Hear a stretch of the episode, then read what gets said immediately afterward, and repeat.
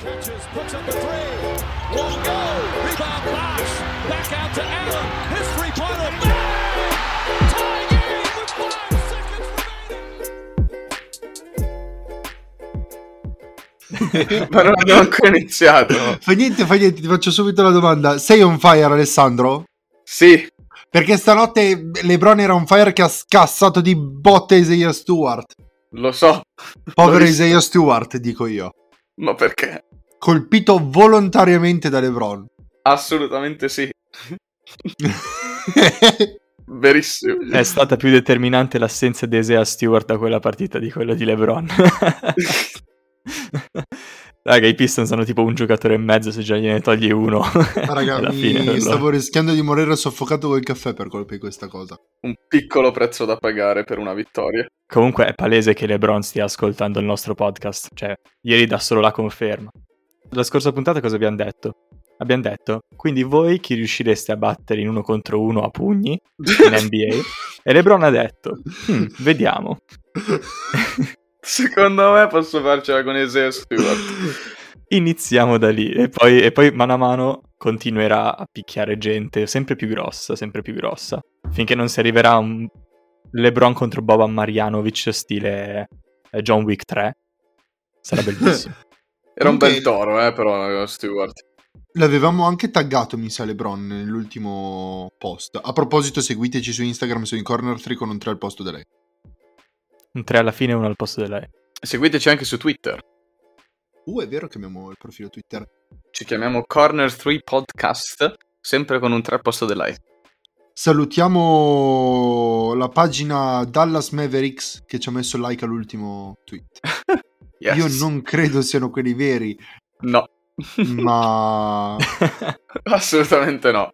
Ma anche una so. pagina di Philadelphia 76ers ci ha messo il follow, ma non sono palesemente la pagina ufficiale dei 76ers, quindi... boh, secondo me è plausibile che ci siano. un- Cioè, la pagina di Dallas Mavericks abbia 179 following. Sono tanti. Effettivamente. Tutti i tifosi Mavericks rimasti da quando Doncic non sta più giocando. dai, basta Beh, fare dai, il buffone parlate Dai, basta, basta fare il buffone, Carlo, smettila. Parliamo di, di robe serie. Cioè, no, mai, perché mai. Mai, però va bene. Per chi dovesse, perché è un po' che non facciamo un'introduzione di chi siamo per gente nuova che potrebbe ascoltarci. Quindi ciao a tutti nuovi che potete ascoltarci. Benvenuti. Siamo tre coglioni, uno Gianluca, uno Alessandro e uno Carlo. E niente, ciao. Adesso di cosa parliamo quindi ragazzi? Di, di quello che è successo ieri, per forza. LeBron. Allora, io di LeBron voglio sentire solo l'opinione di Male. Ho solo questo interesse. Voglio, voglio che Malerba mi dica qualcosa a riguardo. Fuck you too. Gianluca, Gianluca, tu non mi interessi. Cosa ne penso io di LeBron in particolare, vuoi sapere? Solo di lui? Eh, In generale della, della situazione. Allora, allora, intanto la partita io la stavo anche guardando fino a quando i Lakers non hanno incominciato a fare schifo, cioè più o meno al minuto 2, e ho detto, ma questa partita non avevo così tanta voglia di vederla, visto che si fa una certa, quindi ho visto, in realtà ho visto tipo metà partita, non, non avevo visto in diretta però il, ehm, la, come si chiama, la gomitata di LeBron in faccia a Stewart. Riguardo a quella situazione, sincero, a me piace. Non posso negarlo. Mi piace un sacco vedere queste cose. Mi piace veramente un po' di violenza in questo sport che sta diventando sempre più soft. Ci sta qualche volta una scazzottata ogni tanto. E ti dirò la verità, secondo me ora si meriterebbero tutti e due, ma una partita, due partite di sospensione massimo e poi basta. Cioè, nel senso, non facciamo una storia più grande di quello che alla fine non è successo niente. Non capisco perché LeBron gli abbia tirato quella gomitata, perché comunque LeBron non è quel tipo di giocatore, cioè non lo fa spesso, anzi non l'ha mai fatto prima. Non capisco neanche la reazione di Stewart, perché Stewart era tipo lì davanti a LeBron e per 5 buoni secondi non gli ha fatto niente, poi da quando l'hanno allontanato ne ha deciso che doveva corrergli addosso come un toro e ha iniziato a correre per cercare LeBron caccia all'uomo. La cosa più bella... me- Secondo me ha sentito il sangue tipo in bocca, non ha capito più un cazzo. Sì, e non ci ha più visto. La, cosa più bella di quella, di, que- di quella serata sicuramente è, è Russell Westbrook che mette sui pugni tipo Street Fighter e fa finta di voler piccare Stewart mentre lo fermano. Quella è la cosa più bella di tutte. È stranissimo, tra l'altro, bruttissimo, orribile. Bellissimo, è proprio da meme, cioè va utilizzato un sacco di volte quello lì. E ora ci penso mi viene da ridere. Sulla partita in sé, in realtà è stata un'ennesima partita di merda dei Lakers, che ormai quest'anno mi hanno abituato così. Io spero che arrivi, che, spero che questa partita fosse quella che, la scintilla che faccia iniziare un nuovo campionato ai Los Angeles Lakers però non lo so, ragazzi, non lo so. Più che altro i Lakers um, hanno tanti, tanti problemi difensivamente. Oltre a difensivamente, io intendo anche proprio ai, ai, fondamentali, cioè non prendono rimbalzi. Ogni volta la squadra avversaria fa più rimbalzi dei Lakers e non me lo spiego. Perché comunque abbiamo degli alberi, cioè, cioè abbiamo Davis, uh, Dwight Howard, LeBron stesso, uh, Westbrook che comunque sa saltare 60 centimetri. Cioè, non capisco il, il motivo per cui non, non, riusciamo a prendere i rimbalzi. Evidentemente, secondo me, c'è una mancanza di voglia, perché non è l'unica scusa che riesco a trovare. E difensivamente, appunto, non riusciamo a fermare neanche un coltello che entra nel burro. E mi dispiace, perché in realtà stiamo anche sprecando forse il miglior Carmelo Anthony degli ultimi dieci anni. Perché. Wow! È, dieci anni fa nel 2011, eh. No, no, è il migliore degli ultimi dieci anni, oggettivamente sta giocando da Dio, anche l'ultima partita contro i Pistons l'abbiamo vinta grazie a lui, perché mi sembra che nell'ultimo quarto abbia messo tipo 4 triple, ha finito la partita 5 su 8 dal campo e tutte e 5 erano triple, cose che mai viste prima da Carmelo Anthony, è ufficialmente il nostro miglior giocatore, scherzo. Anthony Davis ha fatto una partita di Gesù Cristo, ha fatto 4 steal, 5 stoppate, 30 punti, era illegale e grazie a Dio che c'è lui. Però mm, sono molto triste perché in realtà Westbrook non sta giocando male, perché non sta giocando male effettivamente se, vai, se, se guardi comunque le sue statistiche, ma non si tramutano in vittorie le sue partite e questo mi fa, mi fa stare male.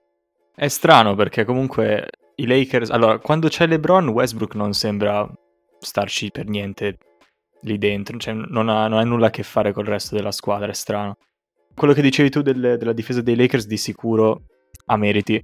Anche perché i Pistons nelle ultime 15 partite avevano segnato 100 punti tipo 9 volte e invece ieri hanno segnato 99 punti in tre quarti.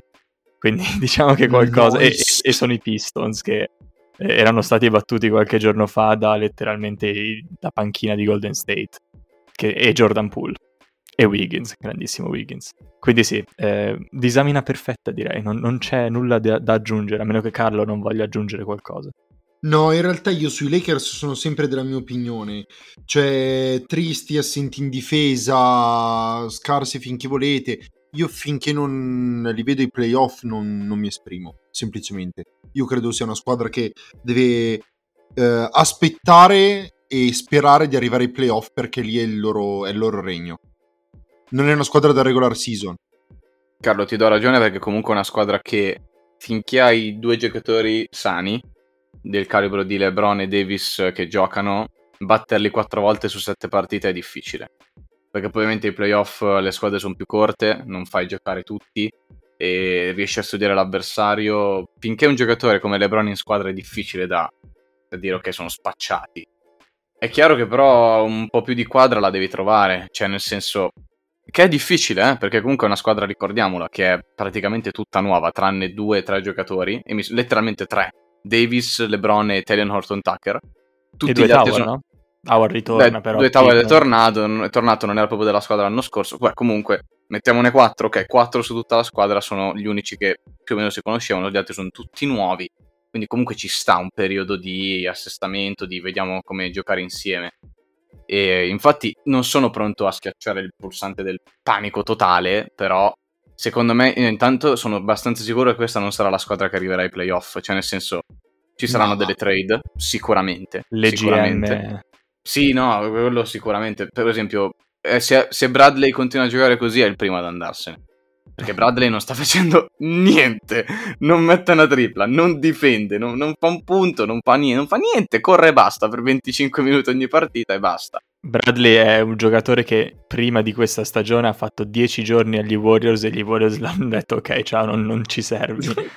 Ed è a giocare titolare ai Lakers, per ma, dire. Ma veramente, no, questo non lo capisco. Poi De Andre Vogel- Jordan, sì, che cazzo ci fa? Anche? De Andre Jordan non c'entra niente. Hai già Dwight Howard e Anthony Davis, ti bastano, non, non devi metterne altri. Direi che bastano centroni così. avanzano anche.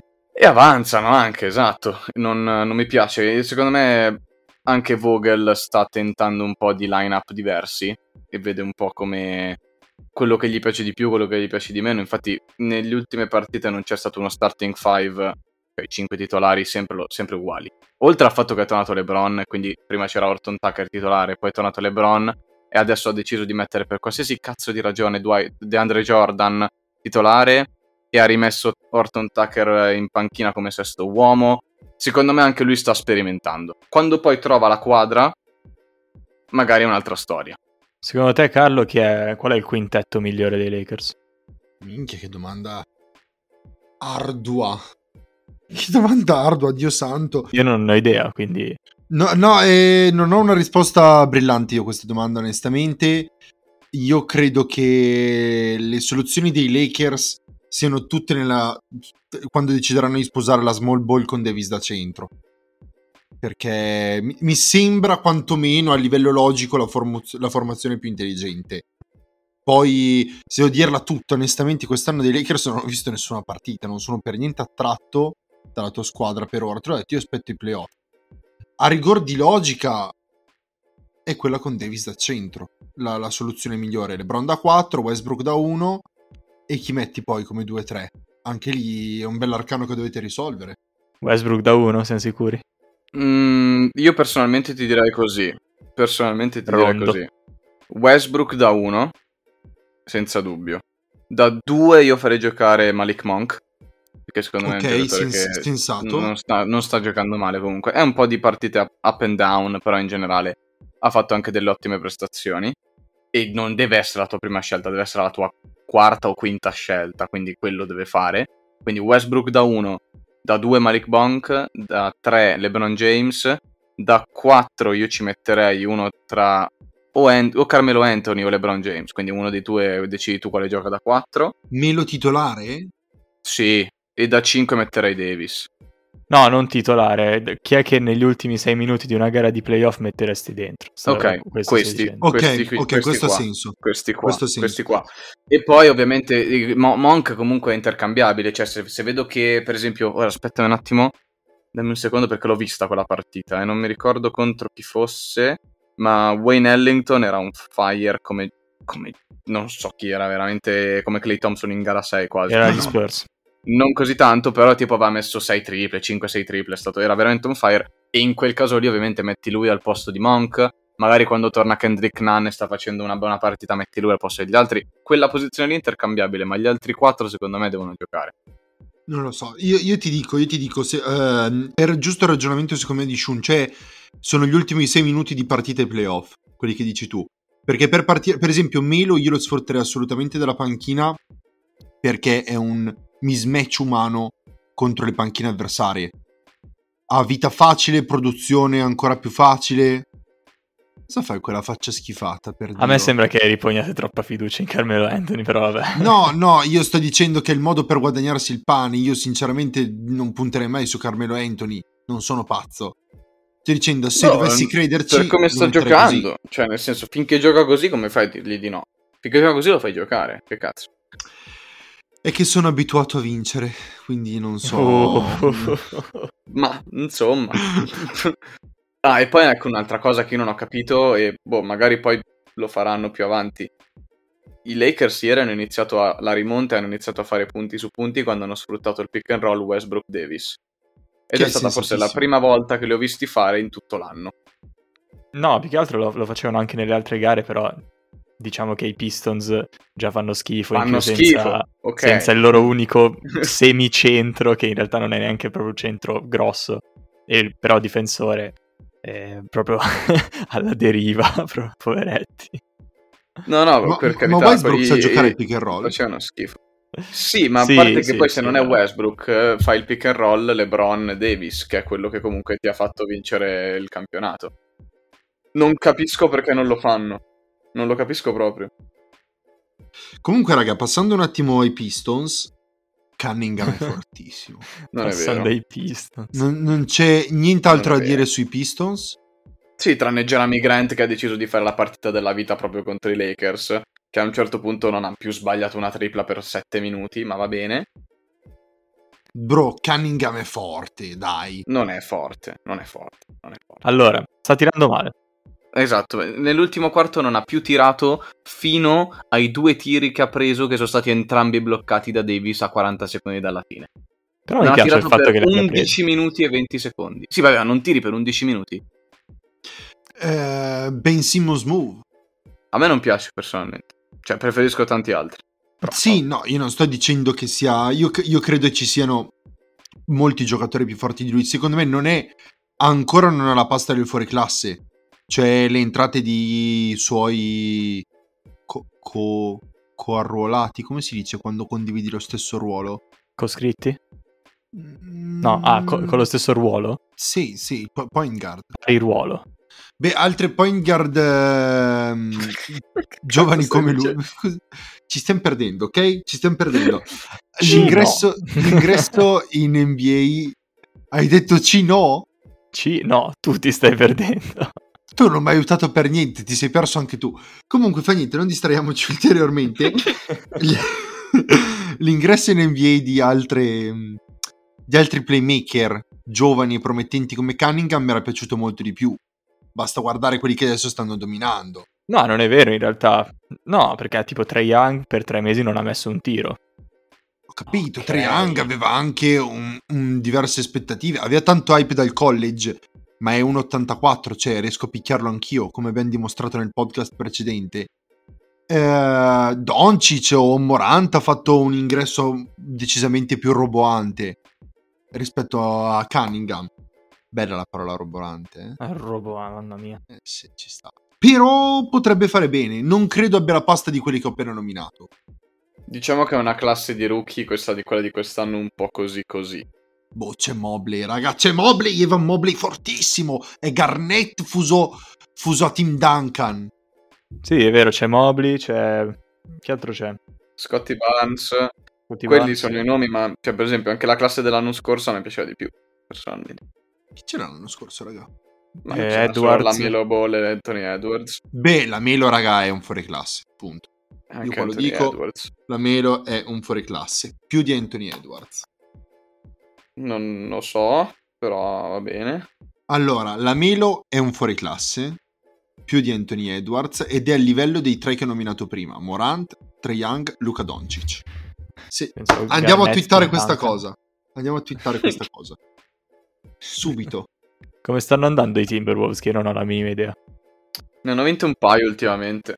Sì. Eh, In realtà una ne hanno anche vinta alla grande proprio. Si hanno un, massacrato un Memphis. blowout. Ah, Memphis, è vero, è vero. Sì, l'hanno massacrati Memphis. brutalmente. La partita in cui proprio Anthony Edwards non riusciva a sbagliare dal campo. Era arrivato tipo a 8 su 8 e poi era finito con 8 su Ma 10. se lì perché la fortuna di Minnesota si chiama D'Angelo Russell.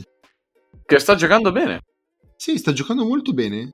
Non, eh, non avete idea di quanto sia bello che il tuo pupillo dopo solo sei anni inizia a giocare bene.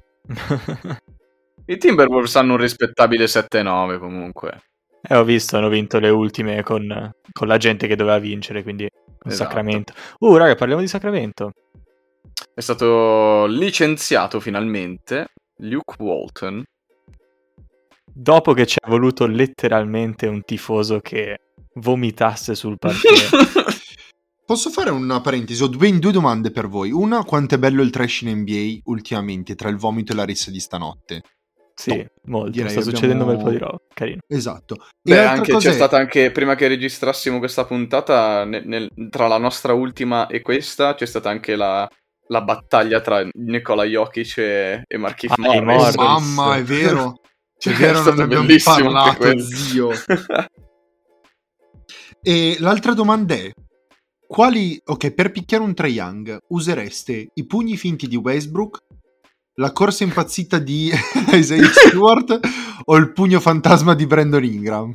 Il pugno gam gam di Brandon Ingram, bellissimo. Il pugno gam gam di Brandon. Fucking Slenderman. Ah, bellissimo, assolutamente. Prende i telecomandi da seduto quell'uomo. Vabbè, dai, tornando a Sacramento, dai. Esatto, un attimo di basket. Sacramento, dobbiamo veramente parlare di Sacramento, Gianlu? No, vabbè, un, un pochino, dai, un- tre minuti. Hanno mandato via Luke Walton, finalmente. E mo? E mo Alvin Gentry, che io, io non sono d'accordo, però Ok, Alvin Gentry, ma le aspettative quali sono, scusami? basse, molto basse, ma è quello il bello. non potranno deludere delle aspettative bassissime per me. No, più che altro, allora, c'è da dire che Fox sta facendo abbastanza schifo. Quest'anno è regresso, ha avuto una regressione rispetto all'anno scorso che non ci aspettavamo, almeno eh, da quanto mi ricordo tutti eravamo in favore di un, passo, un ulteriore passo avanti di Fox. Quasi alla DeJounte Murray, per dire. O alla Jamorant. Perché alla fine comunque io appena penso a Fox penso anche a Jamorant, comunque lo reputo più o meno in quella classe lì. Anche se forse in realtà quest'anno sta dimostrando, o finora ha dimostrato di essere un pelo sotto. Quindi sì, ci, ci sono un bel po' di problemi per Sacramento. Ci sarebbe una tesi di magistrale da fare per- sugli ultimi anni, sugli ultimi vent'anni di Sacramento, di tutti i fallimenti in questioni di leadership e governance. Se, quest'anno, se anche quest'anno non arrivano i playoff sarà la, la streak più lunga della storia dell'NBA per una squadra senza arrivare ai playoff, cioè 16 anni. 16 anni fa era il 2005. L'Italia non aveva ancora vinto un mon- il quarto mondiale, giusto per metterlo in prospettiva. È che mi sembra che questa striscia potrebbe andare avanti molto più tempo. Ma veramente molto, molto, molto più tempo che 16 anni. Posso dirvi la mia opinione su Sacramento? Devono vendere tutti. Tutti velocissimamente devono vendere. Proprio fuggire come dei pazzi. Devono vendere Fox, devono vendere Yield, devono vendere Bagley, devono vendere Holmes. Tutti, tutti, fare su scelte. Se riescono a pigliare una di quelle superstar in disuso, tipo la Ben Simmons, almeno inizia a tirare un minimo di pubblico e riparti da Simmons e di Barton. Punto. Non, non ci sono altre scelte, non riescono a trovare una quadratura del gioco. Fox non vuole stare lì, Hild non vuole stare lì. Bagley non solo non vuole stare lì, ma anche la squadra gli ha detto che non la vuole più lì e quindi non la fa giocare. Ma magari sta cosa cambia con un allenatore. Eh, esatto, magari, sai, Alvin Gentry. Io, io la vedo grigia, signori. Io la vedo grigia, onestamente. Sono dell'idea che una situazione come quella di Sacramento. Questi sono gli stessi giocatori che c'erano l'anno scorso, due anni fa, tre anni fa, e non hanno prodotto niente. Sono Fox in un contesto ragionevole. Ok, io per esempio. Era, non mi ricordo se già la scorsa volta l'avevo detto o se ne avevamo parlato solo internos. In- a Boston, non mi ricordo con che trade sarebbe arrivato là, aveva senso al momento. Aveva senso al momento. In, in una Boston o in una Philadelphia o in tantissime altre squadre lo vedo come un primo barra secondo violino, perché con Tatum non farebbe il primo violino, ma di livelli devastanti. Onestamente a Sacramento mi sembra stia andando anche un po' giù di testa. L'unico che terrei è Lee Barton perché sophomore non sa ancora che merda c'è in cantina. Quindi che detto è? non sa ancora che merda c'è. Non so ancora che merda c'è in cantina, fantastico. Marison Barnes eh, non è più Michael Jordan, scusatemi. Cosa mi sono perso? No, in realtà è ancora fortissimo. Ah, avevo iniziato l'anno facendo trentelli a valanga. Eh beh sì, poi ha capito che Harrison Barnes si è fermato. tipo, qualcuno gliel'ha detto per strada Harrison Barnes. Oh no, Oh, cazzo. ho perso tutti i miei poteri. Come quelle spie russe vengono attivate da alcune parole. Harrison Barnes. è tipo The, The Sacramento Soldier. Ah, Stasera c'è una stupidità addosso, raga, mi dispiace. Non... The Vlade Divac Soldier. De Aaron Fox sta tirando con il 42% dal campo, con il 24% da 3, 19,7 punti per 5,8 assist, ma anche da liberi non sta tirando bene. 70%. Più del 42 del campo e del 70% liberi, che mi pare sia stato mai un grande tiratore di liberi. C'è il dato No. veramente preoccupante, il 24% da 3. Significa che il difensore si tranquillamente può trattarti la Ben Simmons. Non ha mai tirato benissimo da 3, eh? L'anno scorso 32%. Sì, ho capito, ma siamo già all'8% di differenza. Ma perché Deron Fox è un giocatore più alla Westbrook, è più esplosivo, deve andare a canestro e quest'anno non lo sta facendo. Sì, ma secondo me devi comunque dare l'idea di poter aprire il campo. Ma, Cioè, quello- ma- non- ma anche Westbrook comunque tu dici sì, lo posso lasciare libero da tre, però una su quattro te la piazza. Cioè, nel senso, va bene tutto. Cioè, il, il- il fatto che quello che dico io è il tiro, comunque lui lo prende, non è come Simmons che neanche tira. No, no, eh, però non so. Se, se mi tiri col 24% da 3, io un passo verso l'area lo faccio, personalmente. È chiaramente colpa della palla nuova. Sì, È vero, raga, cosa sta Wilson. succedendo con quella palla nuova? fa schifo. A quanto pare ne parlano tutti male, eh, ma mm, vi dirò, Un cambio non sembra in vista, vero? io un po' ci credo, no, perché No, pagano. soldi. Eh, Ragionevole. Però io un po' ci credo anche, perché effettivamente le statistiche generali di tutta l'NBA si sono abbassate, sia da tre che dal campo. Quindi, cioè, cazzo, un motivo ci sarà, per forza. Secondo me è un misto del magari sì, magari la palla può avere un effetto, sì, ok. Però secondo me è più il fatto che hanno cambiato un po' le regole e quindi la gente magari sta contestando un po' di più. eh, tantissimi giocatori stanno sparando da tre quando non dovrebbero. Quindi magari le essere. percentuali anche per quello stanno Sì, poi scendendo. esatto, eh, magari vediamo ancora tra un paio di mesi se sarà uguale la situazione o cambierà. Cioè, magari i giocatori si adattano anche, eh. Steph Curry non mi sembra che abbia troppi problemi a tirare la palla, qual- qualunque essa sia. Beh, eh. beh, se vai a vedere anche le percentuali di Steph Curry sono più basse rispetto alle sue medie, eh. Erano più basse quando abbiamo fatto l'ultimo episodio, adesso non lo so perché ne ha messi un, un po' di partite. Però tipo ieri notte ha giocato malissimo, se non mi ricordo male. Ieri notte erano contro Toronto che praticamente hanno detto da oggi fino a quando non muore noi gli metteremo in marcatura almeno due giocatori e quindi non farà mai un cazzo contro di noi. Sì, ha fatto Comunque, 8 vedi- assist e tutti gli altri hanno giocato in 4 contro 2 come al solito, quindi non ha funzionato molto. Steph sta, sta tirando col 45% dal campo, che è rispettabile per i tiri che prende lui. Però lui è un giocatore che è più vicino al 50 che al 45.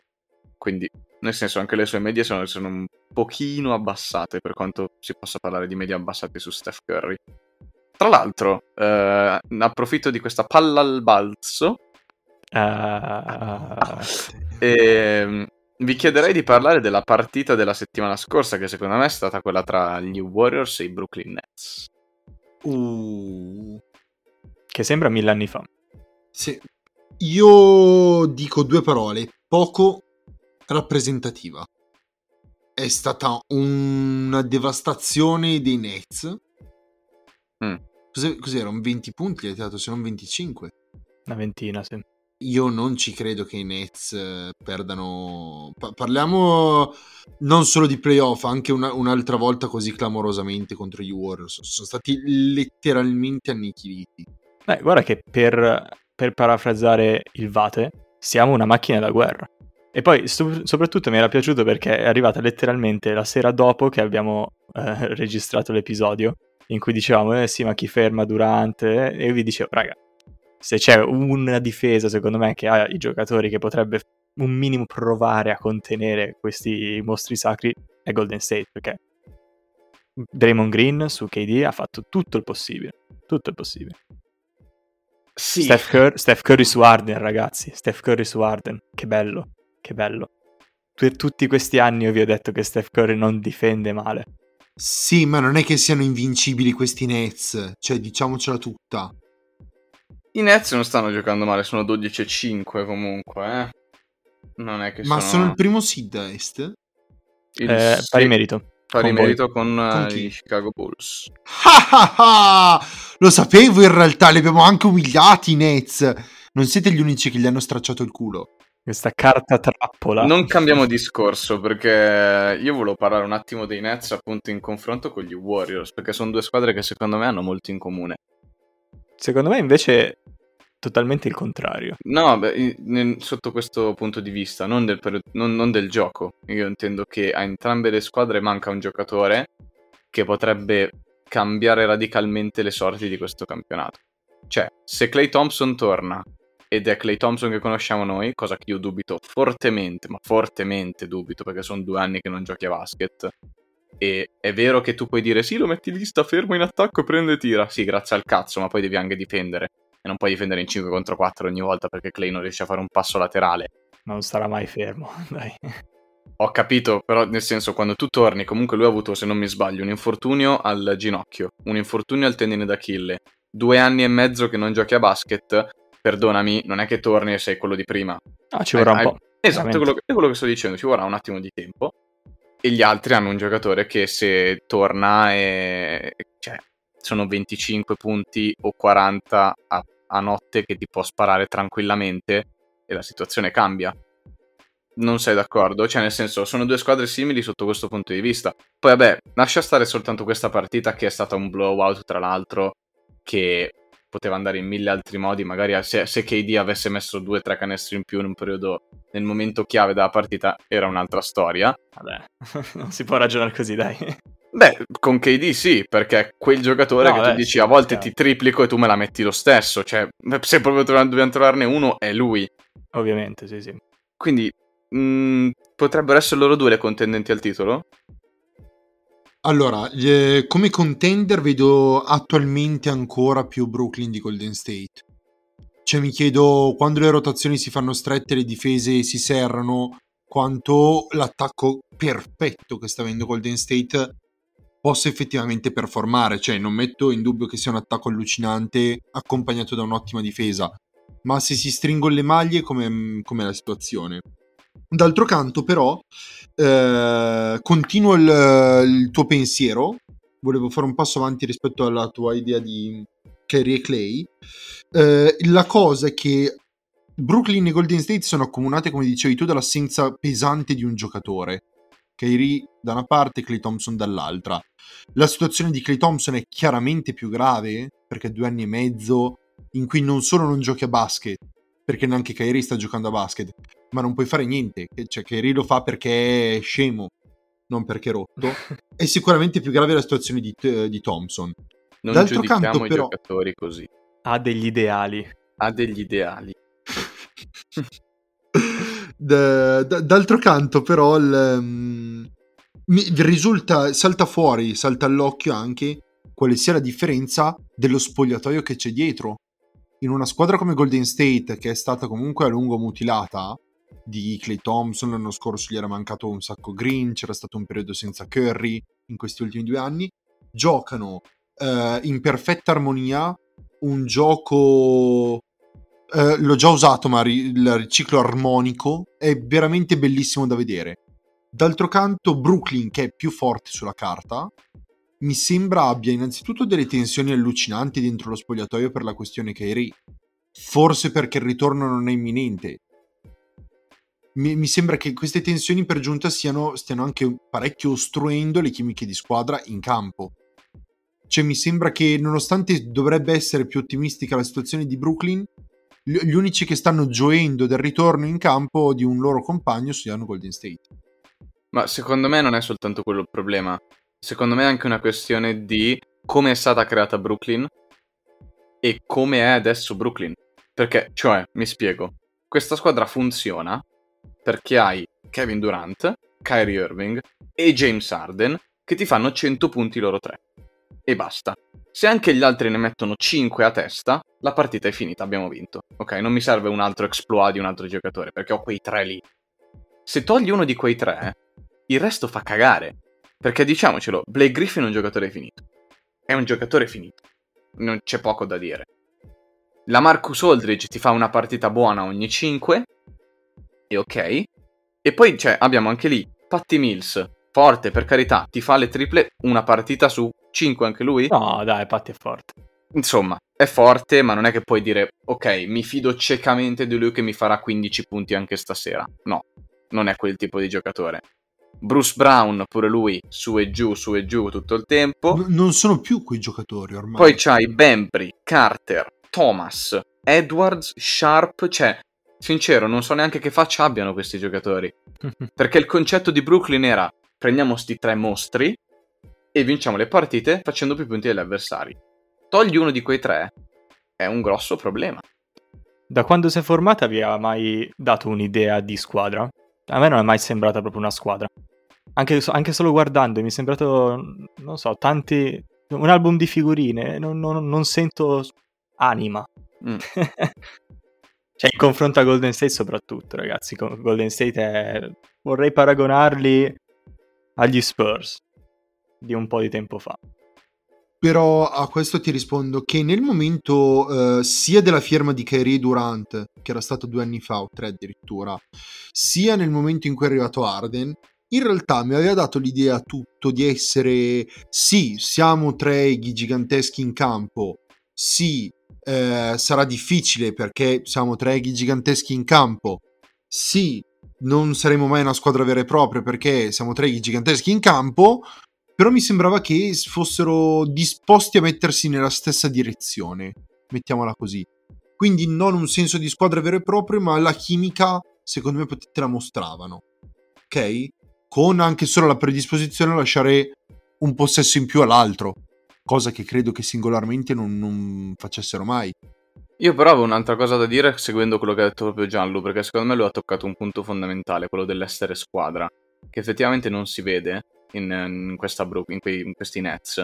E ti dirò una cosa di più, secondo me non è soltanto il concetto di squadra che manca, ma è anche un concetto di cultura, cioè di cultura sportiva della, della- della- della franchigia, della società. Guarda solo quando Golden State è andato a giocare contro di loro. Capito? La metà, anzi di più, dei tifosi in realtà tifavano per Golden State. Non ha senso sta Ed cosa. è dall'altra parte dell'America. Perché, e, e qua, e qua io mi chiedo, ma allora Arden e Kevin Durant hanno fatto la scelta giusta? Perché tu potevi anche decidere di andare, che ne so, Miami, una delle squadre più gloriose dell'NBA, comunque con una mentalità e una società forte, Restare a Golden State. gli stessi Golden State, una squadra anche come Chicago comunque che ha il blasone di essere una grande società, la franchigia c'è da un sacco di anni, sa- tutti sanno che è Chicago, ma anche, che ne so, mi- che cosa ti posso dire, Boston, per, per dirne una, eh. Opp- Oppure vuoi fare New lo York. sborone vabbè, i Knicks, che comunque cazzo sono i Knicks, sono la squadra di New York, cioè Era letteralmente squadra- già scritto quello che dovevano fare. Capito? Cioè, una squadra che abbia un blasone. Invece sono andati in una squadra che. Userò una parola che a me interista sta molto sul cazzo, ma che secondo me sono dei cartonati. Cioè, i Brooklyn Nets cosa sono? Non sono niente. Non hanno neanche una fan base decente. Però tu puoi anche dire che loro sono andati lì e non hanno scelto i Knicks, oltre per una questione di management, eccetera, eccetera. Vabbè, non ci credono mai. Però proprio per quello, perché non avevano... Cioè, quella era la sfida, di, cre- di costruire qualcosa che è tuo. Gianlu, se volevi costruire qualcosa, stavi a Oklahoma City e vincevi Oklahoma City. E non mi sembra che questi qua siano delle teste così geniali e intellettuali per pensare sì, voglio creare una società e voglio creare io il blasone di una società. Vaffanculo. Non Secondo me, invece, secondo me invece ci pensano e soprattutto, Ma- a differenza della, della situazione di OKC, è che Va bene, allora vai a Charlotte da Michael Jordan come, come owner e fai vincere a Michael Jordan un altro anello, dai. Fai, fai così. stare. La differenza è che Durant, quando se n'è andato da OKC, aveva provato a vincere e non ce l'aveva fatta. E quello che voleva fare era vincere. È andato a Golden State, ha vinto, ha visto che non è soddisfatto perché non era proprio suo, cioè era... Secondo me stava iniziando a diventare anche suo, perché io da tifoso Golden State, verso la fine di quel quarto anno, soprattutto in quei playoffs, la squadra stava diventando anche sua. Però ovviamente sei comunque sempre all'ombra di un dio, cioè Steph. Stessa cosa magari Kyrie. Aveva provato ad andare ai Celtics per la stessa cosa, poi è successo quello che è successo perché Kyrie non è Kevin Durant. Kyrie deve capire una cosa, secondo me, ed è proprio quello che mi dicevi tu settimana scorsa. Sei un Pippen o sei un Jordan? E Kyrie è un Pippen. Punto. Devi essere una persona abbastanza con, con un minimo di, di- di cervello per capire che non sei un giocatore, un franchise player, ok? Kyrie Irving non può essere il tuo migliore giocatore per vincere un campionato. Esattamente, puoi essere Non- un non franchise puoi. player, però secondo me per vincere un campionato è molto difficile se è il tuo miglior giocatore. Non puoi, esatto, come io penso di Trae Young che non possa essere quel giocatore. O Lillard. O Lillard Su anche. Lillard, so- allora io ti dirò, su Lillard sono d'accordo. Su Kyrie credo che il problema non sia il suo talento cestistico, ma la sua capacità, la sua testa, perché è pazzo quell'uomo, completamente matto dalle gare. Su Young invece io credo che non solo possa essere il primo uomo di una squadra, ma credo che sarebbe anche perfetto perché quello è un super cattivo scritto perfettamente. I super cattivi dovrebbero vincere. Sì, ma non è una questione di personalità, io intendo proprio di capacità cestistiche. Se tu sei una guardia e sei così piccolino, perché alla fine sei piccolino, ai playoff è più facile fermarti. Se sei un LeBron da 2,10 metri per 120 kg, ti posso anche mettere tre persone addosso, tu 40 punti me li fai lo stesso. Capito? È, è molto molto molto difficile vincere con una guardia come tuo miglior giocatore. Proprio e deve- devono allinearsi un po', un po' le stelle con una squadra perfetta come Golden State. L'ultima guardia che ha vinto un Finals MVP. Allora, non lo mi con- sembra. non Lascia stare Steph. Lascia stare Steph, che va bene. Nel 2015 doveva vincerlo lui. Lascia stare lui. L'ultima vinto. mi sembra fosse. Mi sembra fosse Kobe, Kobe? Bryant nel 2010. Cioè, stiamo parlando di 11 anni di storia di NBA in cui nessuna guardia ha vinto il Finals MVP. Sempre una- un, un giocatore del frontcourt. e in cui Un non è un motivo play. c'è. E Kobe non era neanche un play, vabbè, però faceva tutto lui, per carità di Dio. Però, Però non era il play. Eh, ma è comunque alto e difendeva di brutto, quindi... sì, sì, no, nel senso, comunque era considerato guardia, no? Non era un, un frontcourt eh, Kobe. Sì, sì, sì. Sì, ma eh, rim- credo comunque rimanga il fatto che tre, eh, almeno per come l'ho visto giocare io, credo conosca i suoi limiti. eh, credo si sia sviluppato molto anche nel playmaking puro e nell'aprire il campo. Cioè, raga, ha delle percentuali dal, dal logo che sono a dir poco Sì, ma non, lo funzionano metti. i playoff, quelle Lo so, percentuali, lo Carlo. so. Lo so che non, fu- non è, non è sicuramente il tiro su cui puoi fare affidamento. Non sei ancora Steph Curry, non credo lo sarai mai. Ma neanche Steph lo fa ai playoff. Cioè, n- non è che Mm. spara da centrocampo così come se fosse niente come lo fa in regular season. Lo fa nel momento del bisogno, proprio nel- nella situazione Però particolare in cui tira e va bene, la mette perché lui è Dio. Però generalmente ai playoff non è che fa così. Io credo che possa avere quella capacità di mettere al momento giusto anche tre.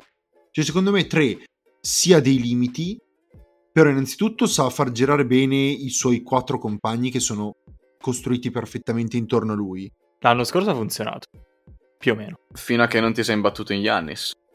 E ti sei spaccato, tra l'altro. Sì, è vero, è vero. È vero, però raga, era l'anno di Antetokounmpo.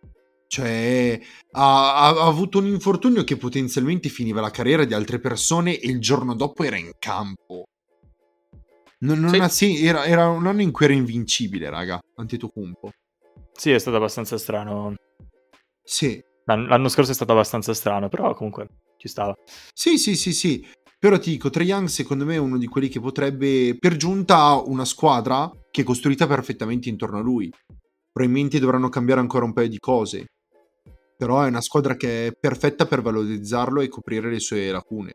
Hanno un po' troppi, troppi giocatori che hanno bisogno di troppo tempo, non so come spiegarlo. Serve più quel, quel gregario. Hanno bisogno ancora di un, secondo me, due o tre anni di esperienza. E magari, cioè, per esempio, questa squadra, come è costruita adesso, per me può vincere un titolo solo se, per esempio, Collins inizia a spararne 28-30 di media ai playoff. Allora sì, Cosa che io, per, per la cronaca, non penso succederà. esatto, non penso neanch'io.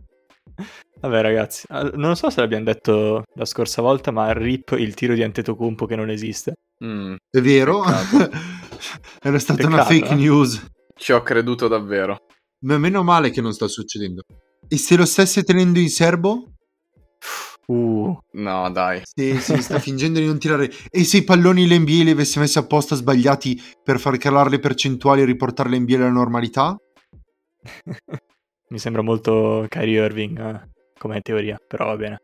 E se Kyrie Irving in realtà stesse tentando di scalare le posizioni all'interno dell'NBA solo per prenderne il controllo e imporre il vaccino obbligatorio a tutti gli Stati Uniti?